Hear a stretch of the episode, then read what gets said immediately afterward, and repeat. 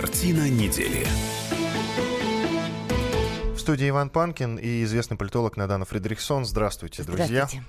Итак, начнем. Ну, я думаю, что лучше всего начать с внутренней политики. Мы редко это делаем, в основном сосредотачиваемся в начале, в частности, сосредотачиваемся на международной политике, но сегодня есть хороший повод поговорить про наши дела.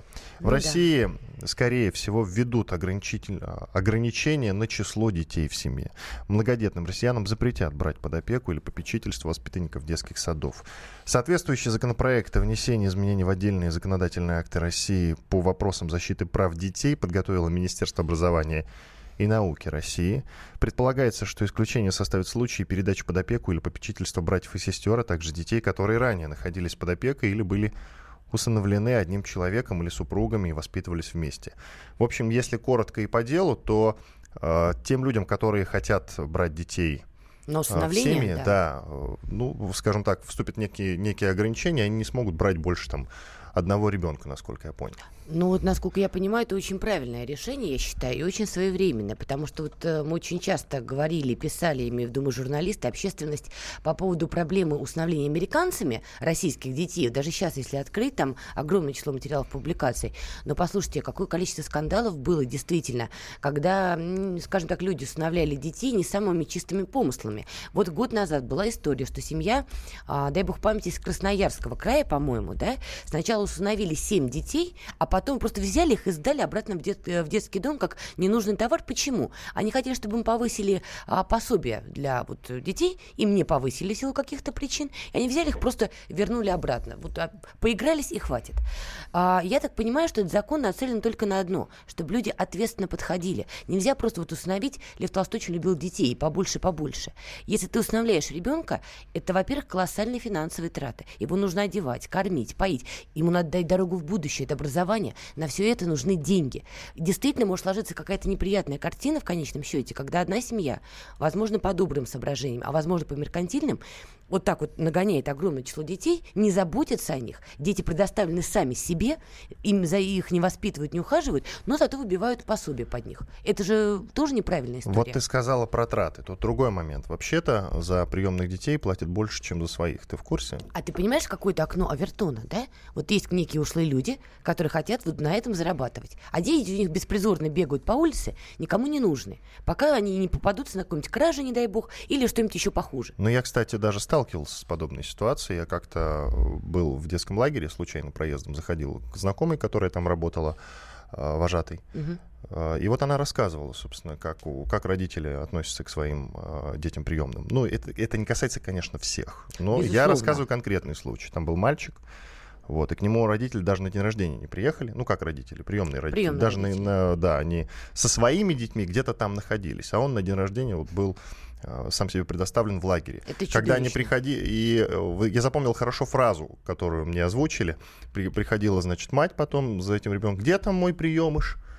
Звучала вот такая фраза. Ну вот от таких людей этот закон и признан огораживать несчастных, в общем-то, сирот. Давайте послушаем Ольгу Васильеву, министра просвещения России. Она на этой неделе была здесь, в «Комсомольской правде». правде. Это наш эксклюзив. Слушаем, что она по этому поводу сказала. У нас ежегодно примерно 50 тысяч лишаются опеки. Первое, что необходимо, изменение порядка лишения родительских прав. Когда ограничиваются родители в правах, отобрание детей, это только возможно, когда угроза жизни и здоровья.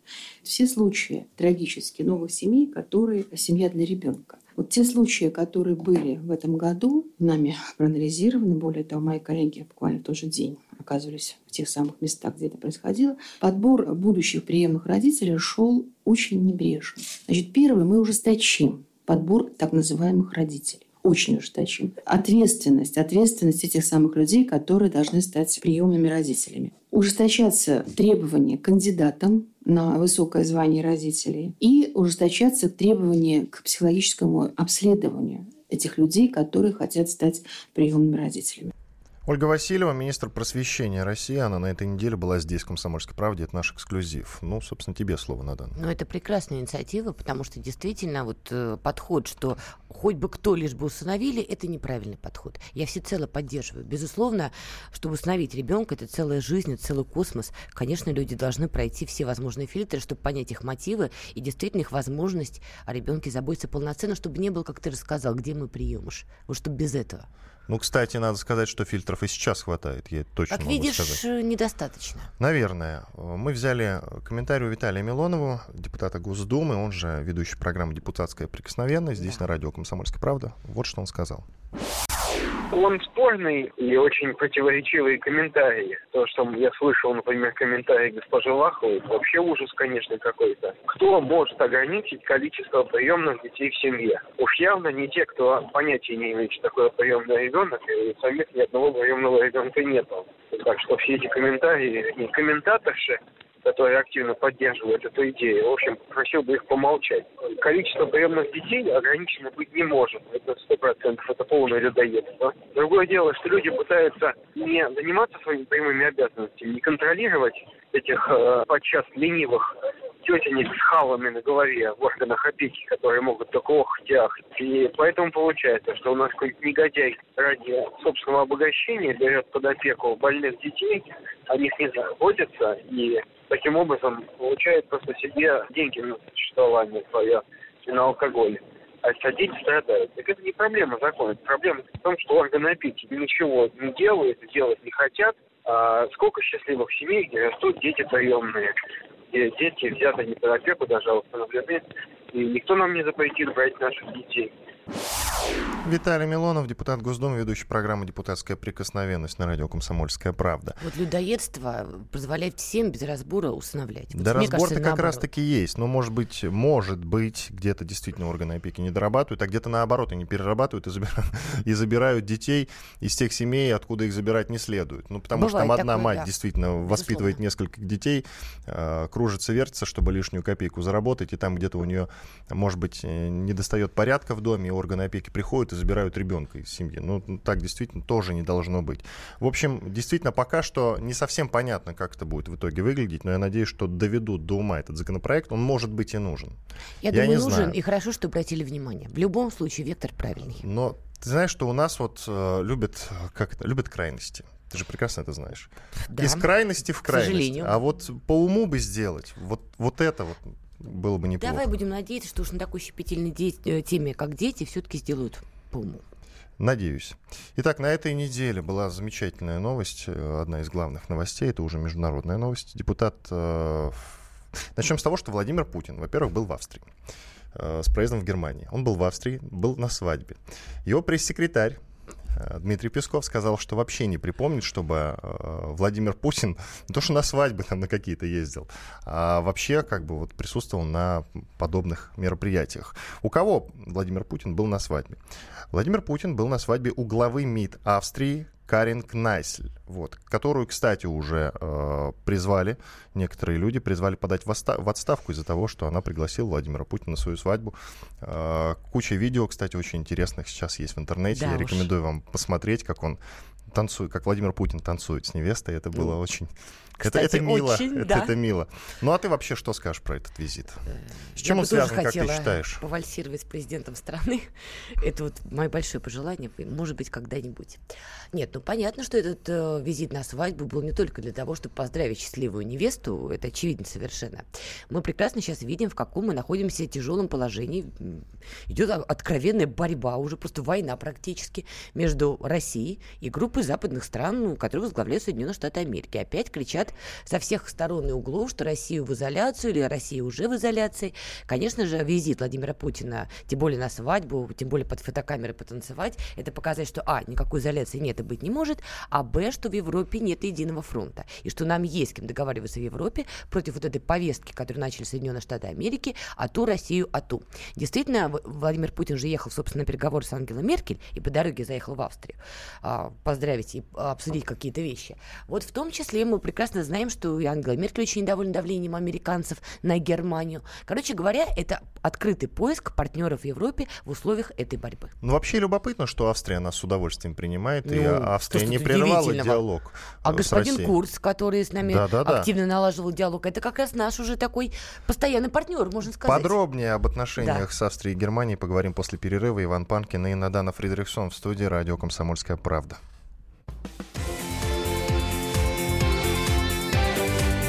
Картина недели.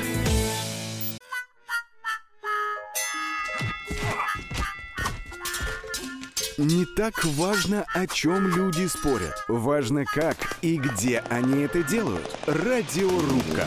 Самый беспощадный проект «Радио Комсомольская правда». По четвергам с 6 вечера по Москве.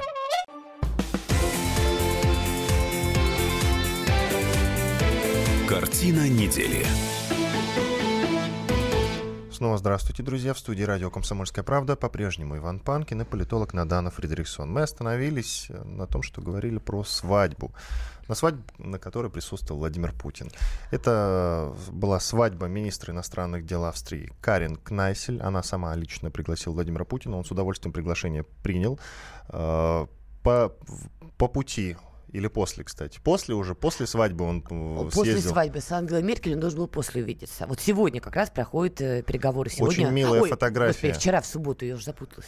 Очень милая фотография в сети, где Владимир Путин беседует как раз с Ангелой Меркель. Знаете, где это, это, это, знаете, похоже на поле для гольфа такое, просто поляна, газончик, несколько стульчиков, столик, вот так Скромно. вот по-простому, да, да, никаких там резиденций, на свежем воздухе. На столе, кстати, ничего нет, насколько я понял. Я правильно а увидел? ты чего ожидал там, прости? Нет, ну я думаю, может, чаю хотя бы угостят. Думаю, ну, как известной песни. Ну, это шутка.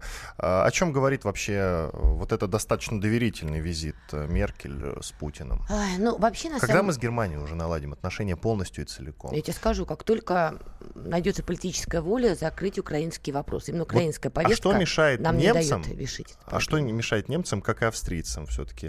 Открыть австрийцам объятия проще. для России? Нет, австрийцам проще, а немцы повязаны этим нормандским форматом и своим прямым участием в регулировании украинского конфликта. Как ты помнишь, в 2014 году, уж Бог его знает почему, остается только гадать, или со временем узнаем, да, Ангела Меркель резко изменила вектор, заняла довольно жесткую антироссийскую позицию, и в глазах Ангелы Меркель мы были не посредником в регулировании конфликта на Украине, а его прямым участником. И от нас почему-то требует соблюдения минских договоренностей. А мы уже устали, язык уже стерли, повторять, что мы здесь ни при чем. И вообще надо разговаривать с участниками. Вы попробуйте с Киевом договориться, чтобы он Минск не нарушал. Ну, в общем, вот вокруг этого. Сейчас Ангела Меркель прекрасно понимает, что украинская карта уже не стоит того, чтобы настолько портить отношения с Россией. Почему она это поняла? Потому что началось прямое давление американцев на немецкий бизнес, на немецкие интересы, на нефтегазовые интересы Германии во всех смыслах от бизнеса до политики. И она прекрасно понимает, что надо искать точки соприкосновения, союзнические точки. По сути, этот визит Владимира Путина сначала там на свадьбу, потом а, к канцлеру Германии, это уже такое публичное, публичная демонстрация формирования определенных блоков в Европе. Что действительно Россия готова выстроить блоковую такую отношение союзнические с Германией и Австрией. По крайней мере, двумя этими странами. А если с Германией все неоднозначно из украинского вопроса, и там все-таки немецкий бизнес тоже поделен пополам, кто-то еще искренне верит, что через американцев получится больше заработать, то с Австрией тут гораздо проще. А австрийцы, в принципе, настроены против вот этой уже глобальной истории и с мигрантами, и с размытием границ. А австрийцы уже выступают за такой проект, чтобы восстановить национальные границы, чтобы каждая страна отвечала сама за свою внешнюю повестку, а не делегировала это в Брюсселе еврочиновникам, чтобы они принимали решения, которые не соотносятся с прямыми потребностями этой страны.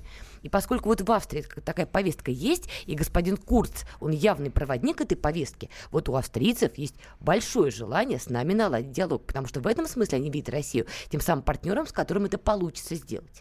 Вот эта встреча с Меркель, она считается незапланированной. Это первый момент. А, э, это вообще удивительно, что незапла... вообще незапланированная встреча состоялась между Путиным и Меркель. Ну, Обычно ну, такие думаю, встречи планируются вот очень долго, загодя, длительно. Да. да. Но Что самое любопытное вообще во всей этой истории? Говорили-то они про беженцев, это значит, что все-таки закроют границы для беженцев? Они говорят о беженцах, потому что эта тема, мы с тобой уже обсуждали миллион раз, она расколола Евросоюз, и это уже видно всем, и Ангела Меркель имеет к этому прямое отношение, это ее вина. Но, э, то есть разговор об этой теме подразумевал, что Германия, возможно, будет менять какие-то вещи. Это опять возврат к глобальному вопросу. Размытые границы у будущего мира – или восстановление национальных границ. Но это еще очень важный аспект. Россия все-таки решила проблему терроризма в Сирии. Именно мы уничтожили боевиков там на 97-98%. процентов. Американцам это скажи. Вот я и говорю. Господа американцы, это мы уничтожили. Я им это и повторяю, потому что, к сожалению, им приходится об этом напоминать. Так вот, разговор а, Владимира Путина с Ангелой Меркель о беженцах – это попытка с нашей стороны подключить к Европу к поствоенному регулированию в Сирии. А это что значит? Мы ждем от Европы признания, что именно Россия заслужила право, скажем так, солировать этим политическим регулированием, потому что мы решили эту проблему. Мы ищем союзников не только на европейском векторе, не только в рамках противостояния с Соединенными Штатами. Мы ищем союзников и в контексте Ближнего Востока, потому что чем больше стран в Европе хотя бы признают, что именно мы решили эту проблему, тем меньше будет воплей, а почему у вас там находится военная база? Потому и находится тем меньше будет вопросов, довольно уместных на самом деле.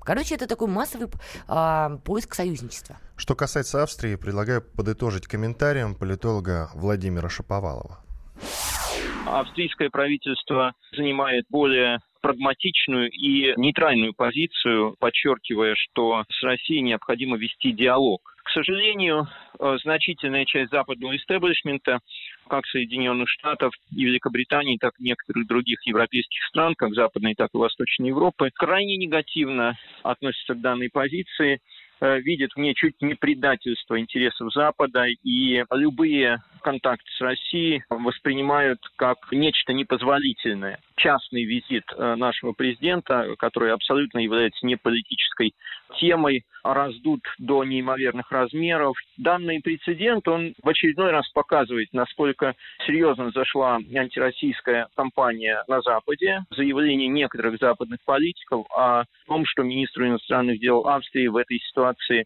нужно уйти в отставку, является побочным продуктом той антироссийской истерии, которая сейчас, к сожалению, является доминирующей политикой в отношении России на Западе. Политолог Владимир Шаповалов. Э, я напомню, что депутат Европарламента от «Зеленых» Михель Райман призвал главу МИД Австрии Карин Кнайсель подать в отставку из-за приглашения на свою свадьбу президента России Владимира Путина. То есть давление сейчас будет на нее осуществляться и очень серьезное. Ну, скорее информационное давление, и все это уже выглядит действительно довольно нелепо, потому что вот эта попытка а, некоторых западных стран устроить какой-то комсомол, да, мы сказали, все должны придерживаться этой идейной линии, несмотря ни я на что. Я попрошу комсомол не трогать. Я, я попросил бы да, и не поминать, но тем не менее так и есть, понимаешь? Вот это не устраивает очень многие страны. Почему даже Австрия не может вести свою какую-то политическую линию в отношениях с Россией, если это выгодно ее национальным интересам? И начинается вот это массовое АТО-АТО. А что Себастьяна Курца не травили за его переговоры с Москвой, за его встречи с Владимиром Путиным, там тоже поднималась целая волна, что он и предатель, и марионетка, и бог знает, что еще. Вот примерно то же, что в отношении Трампа до сих пор продолжают говорить. Но это, понимаешь, это такая уже э, истеричный такой подход против лома нет приема все больше и больше стран все-таки, особенно в Евросоюзе, они настроены на диалог с Россией и по экономическим соображениям, потому что это выгодно, но и, в общем-то, по глобальным политическим, потому что то давление, которое большой брат из океана начинает на них оказывать, они прекрасно понимают, что добром для них не кончится. Именно поэтому они все больше и больше ищут точки соприкосновения с Россией. Единственное, что хотел бы добавить по поводу Германии, поскольку именно украинская карта не дает нам полноценно восстановить отношения, между Москвой и Берлином. И я так понимаю, что ввиду переговоров Владимира Путина и Ангелы Меркель, чем больше будет и активнее происходить этот поиск, тем больше шансов, что опять рванет украинский кризис. Ну, кстати, опять будет обострение. Кстати, Ангела Меркель э, всегда шла на диалог с Владимиром Путиным был период, когда диалог был практически это, прерван. Это было давно, последние ну, несколько лет она все-таки идет навстречу по всем вопросам. Ну, насколько это возможно, ну, конечно. Ну, потому что не сработала вот эта карта 2014 года, и потому что в украинском кризисе все не так однозначно. По Нельзя кричать, Украины. что только Россия виновата. По поводу украинской карты. Просто занимательная новость, друзья. Да. На Украине вышла книга с изображением Крыма в составе России. В детском издательстве «Утро», украинском, разумеется. Книга познавательная Елены Котенко. Называется она «Растительный мир». И на одной из иллюстраций полуостров Крым обозначен как территория России. Ну, конечно, уже в самом издательстве ответили на нападки тем, что это ошибка дизайнера. Книга будет снята с продажи и будет редактироваться. Надеюсь, дизайнер, там уже его подозреваю, что он шпион, агент, проник, специально сделал. Не исключено, кстати, не исключено. Ну а сейчас предлагаю перейти к более глобальным новостям. Давайте вспомним э, дефолт который произошел в августе 98 года, ровно 20 лет да, назад, 17 кстати. августа. Ну вот считаем, что два, два дня назад был такой черный юбилей, что называется. А август, кстати, до сих пор называют черным месяцем. И постоянно подозревается, что в августе что-нибудь плохое обязательно а произойдет. А часто происходит что-нибудь плохое ну, в августе, да, кстати говоря. Да, не случайно называется черным. Итак, 20 лет назад российское правительство и ЦБ объявили технический дефолт и переход к плавающему курсу рубля. За этим последовали девальвация, очередь в обменнике, крах банковской системе, системы, которую пришлось восстанавливать почти с нуля. Но, правда, уже э, к 99 году экономика взяла курс на уверенный рост, вот, который демонстрировал больше 10 лет. Да, давайте вспомним нулевые, начиная где-то действительно с 2000 года по 2007 год. Это было, конечно, прям, ну, прям шикарное время, насколько я помню его. Давайте послушаем. Здесь согласна, да. Или все-таки комментарий, так как у нас разные мнения экономистов. У нас э, есть экономист Владислав Жуковский. У него позиция, что все плохо. Шеф все пропало. Да, да, да, да. И есть э, и доктор экономических наук Алексей Зубец. У него, соответственно, прям противоположная позиция. Но их мнение мы послушаем уже после перерыва. Так будет проще, чтобы они шли в стык, и чтобы вы да. получили полную картину, друзья. А, у тебя что, вот как ты считаешь? Ты все-таки не экономист, но сейчас многие говорят о том, что дефолт, возможно, повторится повторится спустя как раз ну, я спустя скорее, 20, 20 лет. лет, да. Я скорее пессимист, потому что вот, не знаю, дефолт или в каком-то другом виде, но то, что сейчас уже происходит с рублем, его ослабление и вот эти грядущие санкции в ноябре, по-моему, это будет очень плохо для нашей экономики. Иван Панкин и Надана Фредериксон. Давайте прервемся на 4 минуты после рекламы и новостей продолжим.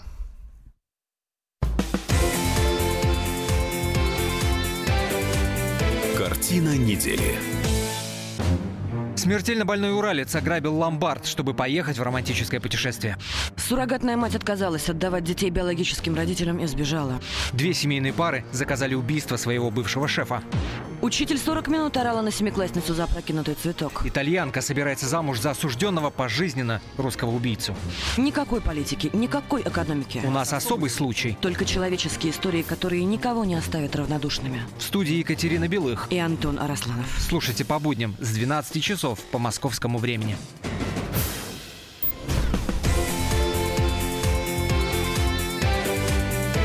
Картина недели. Иван Панкин и политолог Надана Фридрихсон по-прежнему в студии радио «Комсомольская правда». Продолжаем. Как я и анонсировал, мы будем говорить про 20-летие дефолта. Я напомню, что 17 августа 1998 года российское правительство и ЦБ объявили технический дефолт, переход к плавающему курсу рубля. Правда, буквально через год, конечно, более-менее ситуацию наладили, однако мы до сих пор вспоминаем тот э, кошмарный, да. те кошмарные дни, и постоянно говорим каждые 5-10 лет вспоминаем и задаемся вопросом, а возможно ли повторение. Вот и сейчас мы э, попросили прокомментировать э, известных экономистов этот вопрос, возможно ли повторение дефолта спустя 20 лет. Итак, Владислав Жуковский, экономист, у него позиция, что, скорее всего, возможно повторение. То, что у нас э, совершенно замечательно рубль упал за последние 10 лет 2008 года с 23 рублей за доллар тогда, в июне 2008 года до 68 рублей вот буквально на днях и 85 рублей за доллар вот буквально в январе 2016 года, это как бы не совпадало с тем, чтобы у нас прямо обрушился, э, обрушился госдолг в стране. Но, тем не менее, как бы если мы рассматриваем шоковую, сильную, мощную девальвацию, которая приводит к обесценению доходов покупательной способности населения, то это в скрытой форме происходит некий дефолт. То есть государство обнуляет свои, по большому счету, обязательства перед населением. Делает нас, всех с вами, ну, скажем так, беднее в полтора, в два раза, смотря какие масштабы девальвации происходят. Потом вся эта, само собой, девальвация у нас в рост цен, в раскрутку маховика инфляции. Инфляция в моменте достигала в 2015 году, 2016 году в моменте 22-23%, потом она там за 13 опустилась по, ну, по году в среднем. Вот, но мы понимаем, что цены реально выросли в полтора-два раза с тех пор. Поэтому здесь говорит о том, что рубля все хорошо, я считаю, что рубля все не очень хорошо, на самом деле у рубля только началось падение, Это очень показательно. Это при том, что нефть на самом деле никуда не подешевела. Нет какого-то коллапса на нефтяном рынке. Владислав Жуковский, известный экономист. А теперь давайте...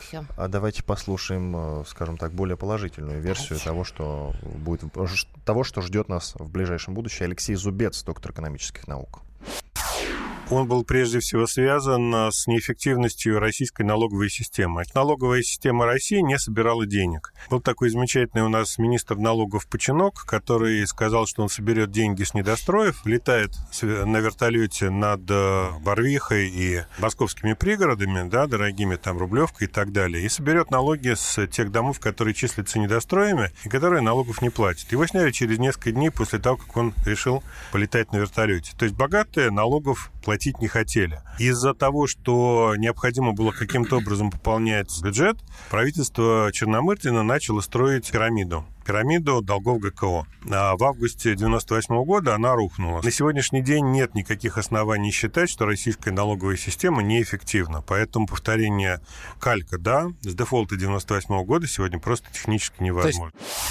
Алексей Зубец, доктор экономических наук. И я предлагаю все-таки согласиться с ним, с господином Зубцом, что невозможно повторение дефолта под кальку возможно и невозможно. Но что грядут какие-то перемены в нашей экономике, ну, по-моему, это уже очевидно, потому что если действительно Соединенные Штаты... И перемены не означают э, нет, коллапса. Нет, нет. Вот, подожди. Вот если будет введен тут санкционный пакет ноябрьский, про который сейчас все пишут и говорят, который сами сенаторы назвали адским пакетом, да, в любом случае тут не надо быть, мне кажется, экономистом, чтобы понять, что на нашей экономике это скажется очень и очень плохо. И, в общем-то, сейчас мы уже примерно можем увидеть примерную модель модель, потому что, как ты знаешь, сейчас Турецкая республика тоже ведет свою борьбу с Соединенными Штатами Америки, и это тоже затрагивает напрямую экономический вопрос, и турецкая лира тоже сейчас ослабла, примерно, по-моему, так же, как и рубль, если не больше, кстати говоря, да, и вот то, что сейчас происходит на примере Турции, теоретически мы можем все это перенести на свою страну на ноябрь с определенными там а, помарками, да, если этот адский пакет будет введен. Так или иначе, но в экономике пока не стоит ждать, мне кажется, радужных каких-то событий в любом случае. Ну, вот ты говоришь, не стоит ждать радужных событий, но это не значит, что стоит ждать краха, правильно ведь? Опять же, если будет полностью введен ноябрьский пакет, крах не крах, но что-то около этого вполне возможно. Ну что ж, будем ждать и надеяться, что все будет не так, как предсказывает Но, кстати, вот единственное, госпожа что Фридрихсон. хотел бы только отметить, и все-таки не экономист, а такой геополитик, единственное, вот что мне кажется, введут этот ноябрьский пакет или не введут, вот решается в данный момент. Идет торг, большой торг, нас пытаются, в общем-то, этим самым напугать и заставить прогнуться. Не торг, а шантаж тогда. Ну хорошо, шантаж, давай, да, будем не такими дипломатичными. Шантаж. Нас пытаются прогнуть в ряде вопросов, и в том числе эти вопросы, я так думаю, лежат и на Ближнем Востоке. И в это непростое время, друзья, делегация Госдумы во главе с ее председателем Вячеславом Володиным посетила Анкару то есть турецкую столицу. В субботу господин Володин принял участие в съезде партии справедливости и развития, которую возглавляет президент Турции Реджеп Таип Эрдоган. Которая Это... тоже победила, да, на да, выборах. И, конечно, там было проведено ряд э, двух, двусторонних встреч с руководством страны. Э, зачем нам в такое непростое время действительно посещать Турцию? Ну вот продолжая эту мысль, да, что идет торг, шантаж, борьба, и все это тоже пляски вокруг Ближнего Востока в том числе. Понятно, что вот в этой ситуации нам крайне необходимо закрепить свои отношения именно с Анкарой. Как ты помнишь, по сирийскому направлению Анкары были свои представления, и были заявления со стороны Эрдогана в свое время, что Асад должен уйти, и периодически он вспоминал об этом, несмотря на э, развитие отношений с нами. Но сейчас ситуация кардинальным образом изменилась потому что идет борьба э, между Соединенными Штатами и Турецкой Республикой, между Соединенными Штатами и Ираном, между Соединенными Штатами и нами. А как раз Россия, Иран и Турция – это три страны, которые в свое время смогли а, в рамках Астанинского процесса в том числе затащить за стол переговоров, в том числе полевых командиров, которые реально решали вопросы в сирийской войне. Не просто говорили, а решали. И задача разбить этот треугольник Москва, Тегеран, Анкара, она в Соединенных Штатах стояла и стоит, потому что треугольник не пускает их, скажем так, до сирийского вопроса и до полноценного его решения. Поэтому идет борьба и давление. И вот чем больше Соединенные Штаты давят, тем больше Москва и Анкара пытаются нащупать точки соприкосновения. Давай не забывать, несмотря на то, что у нас есть какое-то общее понимание, все-таки расхождения по сирийскому вопросу у нас также имеются. Вот визит господина Володина в Анкару – это явный сигнал, в первую очередь, я думаю, Вашингтону, о том, что расхождения расхождениями, мы будем их решать. И, возможно, у нас есть какие-то недопонимания до сих пор с турецкой стороной. Но в глобальном плане, в нынешних условиях, мы готовы выступать единым фронтом. И если на Ближнем Востоке в отношении Сирии опять начнется какая-то заварушка, она может начаться, то Москва и Анкара будут выступать по одну сторону баррикад. Давай послушаем другого умного человека, на секундочку, советника спикера Госдумы Вячеслава Володина Алексея Чедаева. Вот что он сказал активная санкционная политика со стороны Соединенных Штатов и дипломатическая война с самыми разными странами, в том числе и традиционными союзниками Штатов, она приводит к тому, что сам собой складывается такой парадоксальный альянс по принципу сообщества тех, у кого со Штатами проблемы. Формат названием «Товарищи по несчастью» он уже так вырисовывается. И в этом списке оказывается и Россия, и Турция, и Китай, и даже, в общем, Евросоюз в какой-то мере. Это видно по активизации контактов именно между странами, поэтому вот наш президент едет в Берлин, а руководство парламента в Анкару. Правящей партии Турции это важное событие с точки зрения того, насколько люди поддерживают своего лидера и готовы идти за ним в Турции, да, в ситуации именно, когда страна оказывается в конфронтации с Э, таким мировым лидером, да, каким является Штат. Конечно, для нас тоже важно э, оказать, по крайней мере, моральную поддержку и, среди прочего, еще и, возможно, договориться о какой-то координации действий в этой ситуации. Алексей Чедаев, советник спикера Госдумы Вячеслава Володина. Вот смотри, что происходит. Действительно, потрясающая картина нарисовывается. Да, как ты помнишь, Дональд Трамп в том числе вводил санкции против Ирана, игрока на Ближнем Востоке очень важного на сирийском направлении, именно из-за проблемы Сирии. Это раз. Европейцы пошли в оппозицию Вашингтону, многие европейские страны, из-за санкций против Ирана. И сейчас действительно Владимир Путин ведет переговоры с рядом европейских стран, которые были недовольны санкциями, которые вернули против Тегерана, этого Германии, потому что немецкие компании были первые в очереди на э, иранский рынок и очень ждали иранской нефти и газа.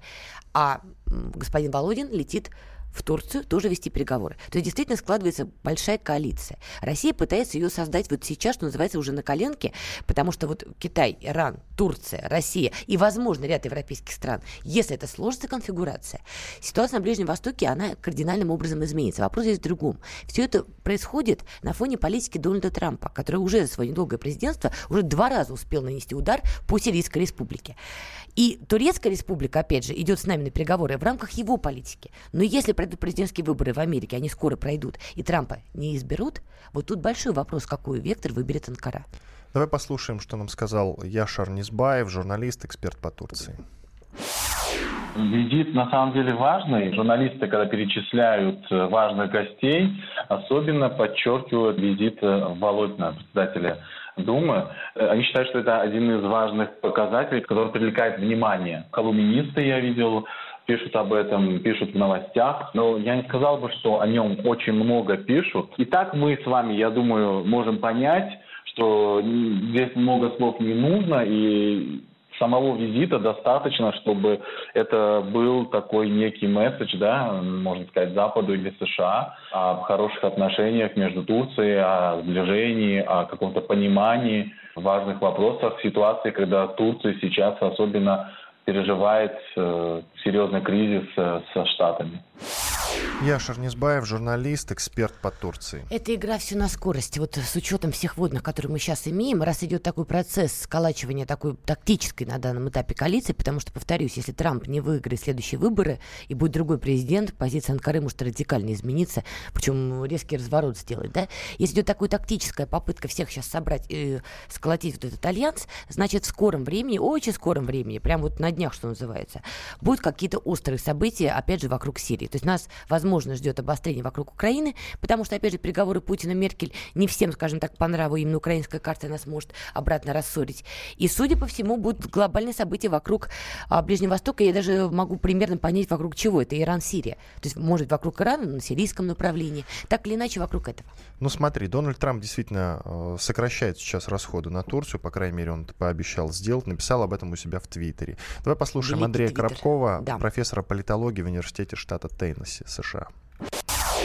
Турецкий вопрос для американцев неоднозначен. С одной стороны, очень широкие э, группы элиты с подозрением и настороженностью рассматривают Эрдогана. Но в то же время действия Трампа э, во многом напугали, опять же, широкие свои элиты, потому что он создал новый прецедент. Да, в последнее время вводились тарифы по отношению к близким союзникам, вводились санкции по отношению к э, соперникам Америки или странам, которые не желали подчиняться ее требованиям.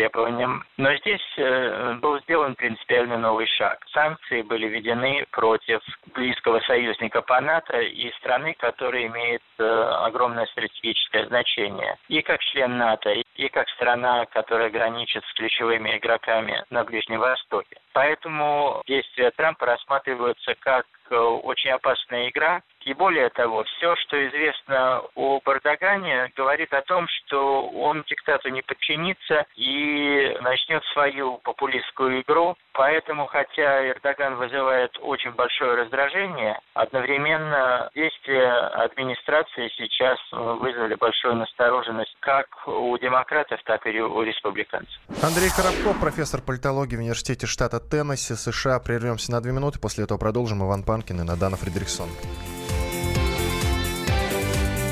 Картина недели. Машина времени! Она работает! Док, а ты уверен? Да! Посмотри сам! Но, док, это же просто радиоприемник. А чего ты ждал? Давай, включай дежавю! Вперед! В прошлое! Ностальгический удар от Михаила Антонова. Воспоминания о том, что мы бережно храним в памяти. Программа «Дежавю» по будням с 11 вечера в прямом эфире радио «Комсомольская правда».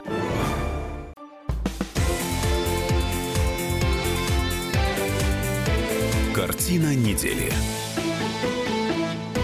Иван Панкин и Надана Фредериксон. Продолжаем говорить о международной повестке. Президент Владимир Путин в ответ на телеграмму главы КНДР Ким Чен Ына заявил о готовности встретиться с ним в ближайшее время. То есть надо, наверное, ждать э, встречи э, Путина и Ким Чен Ына. И я думаю, что это очень важная встреча, особенно с учетом того, что совсем недавно Ким Чен Ын провел в Сингапуре переговоры с президентом США Дональдом Трампом. Потом за этим последовало уже э, заявление Ким Чен Ына, оно было, правда, устное, о том, что он не готов идти на те предложения, которые ему озвучил Дональд Трамп. Я правильно же понял, да? Вот да, там Майк Помпео, по-моему, решил откусить большой кусок и предложил КНДР весь их ядерный арсенал передать американцам. Ну, понятно, что Ким Чен Ын, наверное, не очень готов пока пойти на это. Хотя вроде бы изначально все шло к тому, что у КНДР и США наладится диалог. Но, судя по всему, все рассыпается. И вот Нет, на фоне сказала, всех этих событий скорее всего, произойдет встреча Владимира Путина и Ким Чен Ына. И вот что нам рассказал Алексей Подберезкин, директор Центра военно-политических исследований, профессор МГИМО. Насколько важна эта встреча? Слушаем встреча лидеров России и Северной Кореи всегда была очень важной, тем более она важна сейчас в силу целого ряда причин. Первая, самая главная причина – Северная Корея наш сосед. Хотя и границы не длинные, но тем не менее к соседним странам всегда отношения приоритетные. Вторая причина – огромное поле для сотрудничества, потому что у Северной Кореи фантастические э, залежи полезных ископаемых, которые без нашей помощи разрабатываются очень плохо. Ну и, конечно, третья причина – это давняя история хороших отношений и вопросы безопасности, которые волнуют нас и Северную Корею. Все, что связано с безопасностью Северной Кореи, особенно ядерной безопасностью, связано с безопасностью российского Дальнего Востока. Хотя, впрочем, не только Дальнего Востока. Так что причин очень много. Безусловно, Северная Корея приоритетное государство для нас. Я там бывал не раз. И могу сказать, что поле для развития отношений очень большое. Алексей Подберезкин, директор Центра военно-политических исследований, профессор МГИМО. Вот когда состоялась встреча Ким Чен Ына и Дональда Трампа, э, многие эксперты забеспокоились о том, что сейчас, грубо говоря, Трамп завербует Ким Чен Ына, и мы лишимся стратегического партнера, который в итоге будет вынужден играть против нас. Но, судя по всему, этого не произойдет, я правильно понимаю? Я бы не назвала Ким Чен Ына нашим стратегическим партнером. А вот взгляд... Алексей Подберезкин, который там бывал не раз, назвал. Ради бога. Но на мой скромный взгляд, все-таки Северная Корея здесь выступает скорее большой картой, которую пытаются разыграть, и плацдармом. Потому что большие опасения были только в одном. Если Ким Чен Ын и Дональд Трамп договорятся вот прямо вот окончательно обо всем и навсегда, да, то Северная Корея, она превращается из относительно независимого игрока, который бы действительно имел наглость противостоять Вашингтону, да, в очередной плацдарм, в, так, в такая вторая Южная Корея со всеми вытекающими последствиями. Газировка, джинсы, интеграция с Югом и так далее, и так далее. И больше всех беспокоился на эту тему даже не Россия, а Китай. Потому что именно Китай видел в этом для себя большую угрозу и такое явное наступление американцев, подступление к своим границам. А сейчас, как ты замечаешь, идет, э, даже не идет, а нарастает активная борьба между Трампом и Китаем. Торговая война, и там уже заявления самые разные звучат. Поэтому, скорее, вот опасение вызывала вот эта история. Но то, что сейчас они вот так быстро не договорятся, тоже было понятно, потому что Северная Корея это очень сложная и хрупкая субстанция. Там нельзя нахрапом. Все, раз ударили по рукам с Ким Чен Ыном, значит, можно высылать депешу с требованиями. Так не получится, потому что Ким рискует, в конце концов, своей стороной, своей головой. Там сколько лет людям рассказывали, да, про дьявола Соединенные Штаты Америки. Вообще трудно объяснять, как Ким Чен Ын пожал руку Дональду Трампу, учитывая, какая была там риторика. Это переформати... переформатирование сознания целого общества. Это быстро не происходит. Американцы стали форсировать, потому что им это действительно нужно в ускоренном темпе. Поэтому, да, стало ломаться.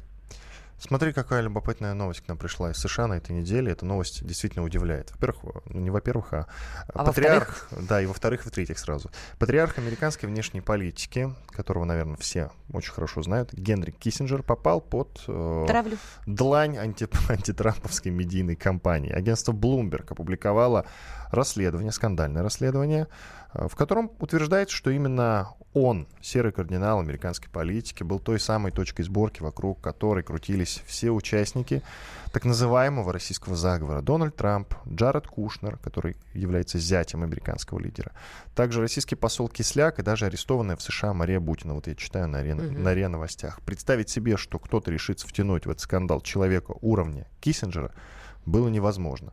Однако, вот, пожалуйста, втянули. Давайте послушаем, что нам рассказал Сергей Судаков, политолог, профессор Академии военных наук. Надо понимать, что современные Соединенные Штаты Америки очень сильно использовали тренд критики России для того, чтобы можно было решить свои внутриполитические задачи. Не зря Дональд Трамп, который встретился с Владимиром Владимировичем Путиным в Хельсинки, ровно после этой встречи, по его приезду в Соединенные Штаты Америки, тут же заявил о том, что информация, которую поделились спецслужбы о России в выборы 2016 года, это правда. И вот тут возникает одна простая загвоздка. Кто чаще всего советовал налаживать курс сближения отношения с Россией. Оказывается, это был господин Киссинджер. Конечно же, это звучит очень абсурдно. Его обвиняют в том, что его советы привели к тому, что Америка делала неверные шаги, Трамп делал неверные шаги, не до конца э, осознавая, что такое Россия на самом деле. И отсюда мы видим, что абсолютно неприкосновенная персона, так называемый старец, мудрец, становится просто определенной персоны для гонения средств массовой информации. Мне кажется, это просто очень выгодный шаг для сегодняшнего президента, когда нужно избавиться от одного из такого вот мастодонта дипломатии и показать, что вот вам а, жертва, возьмите эту жертву, не трогайте остальных. Сергей Судаков, политолог, профессор Академии военных наук. Я так понимаю вообще эту новость. То есть, смотри, те люди, которые решили раздуть из этого скандала, они думали, как усилить антитрамповскую повестку. И вдруг подумали, а почему бы не наехать на Киссинджера? Об этом точно все начнут говорить. Ты знаешь, вообще это странная история, потому что Трамп, сам замечаешь, каждый день дает повод наехать на себя так, что мам не горюй. Он то мусульман оскорбляет, да, что для президента Соединенных Штатов вообще неприемлемо. Ну, Борис Джонсон, например, бывший Борис Джонсон глава не президент, МИД страны Бывший глава МИД Великобритании меня. тоже наезжал на мусульман. Еще раз. И за это поплатился. Какая травля на, него началась, и он уже больше не является главой МИД Великобритании. Вот Но по заметь. другой причине. Те- Ладно, тем не продолжай. менее, понимаешь, Трамп каждый день дает поводы на себя наехать и довольно жестко. Но ничего глобально не происходит. Вообще история с Киссинджером – это не история, что есть, что больше нет неприкосновенных. Никогда не бывает неприкосновенных. Всегда кого-то можно тронуть. Это история про другое. Просто это называют российский след, не российский след.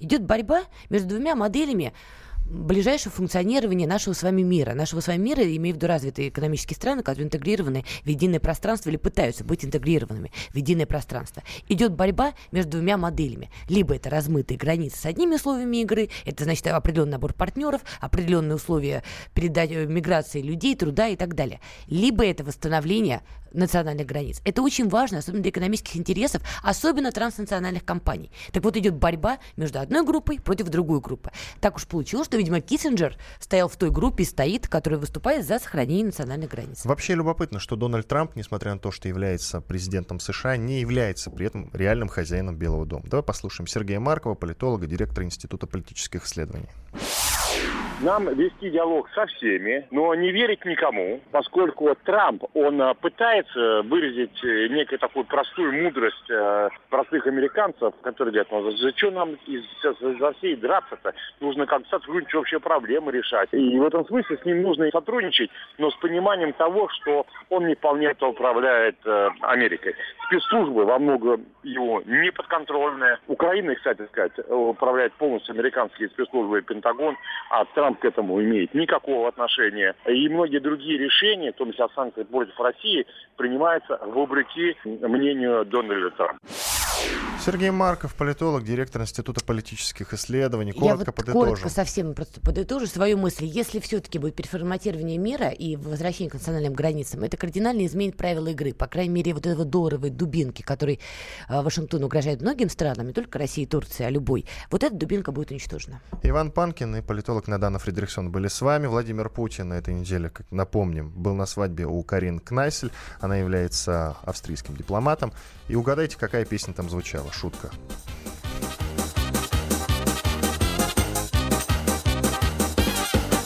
Если нам скажут, ваш поезд ушел, мы ответим просто, что подождем другой. И чтоб на перроне скучать не пришлось, мы накроем стол и выпьем за любовь, и будет хорошо, все будет хорошо, все будет хорошо, я это знаю, знаю. Хорошо, все будет хорошо, ой, чувствую, я девки ой, загуляю. Труба!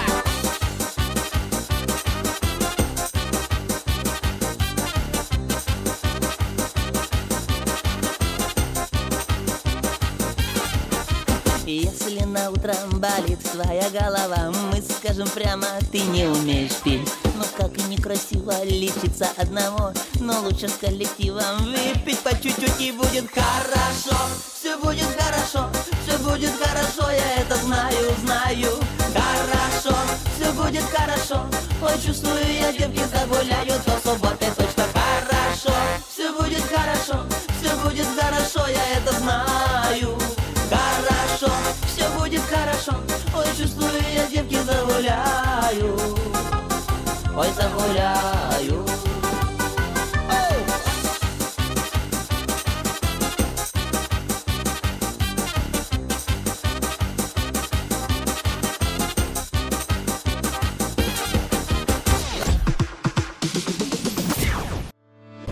Главное аналитическое шоу страны.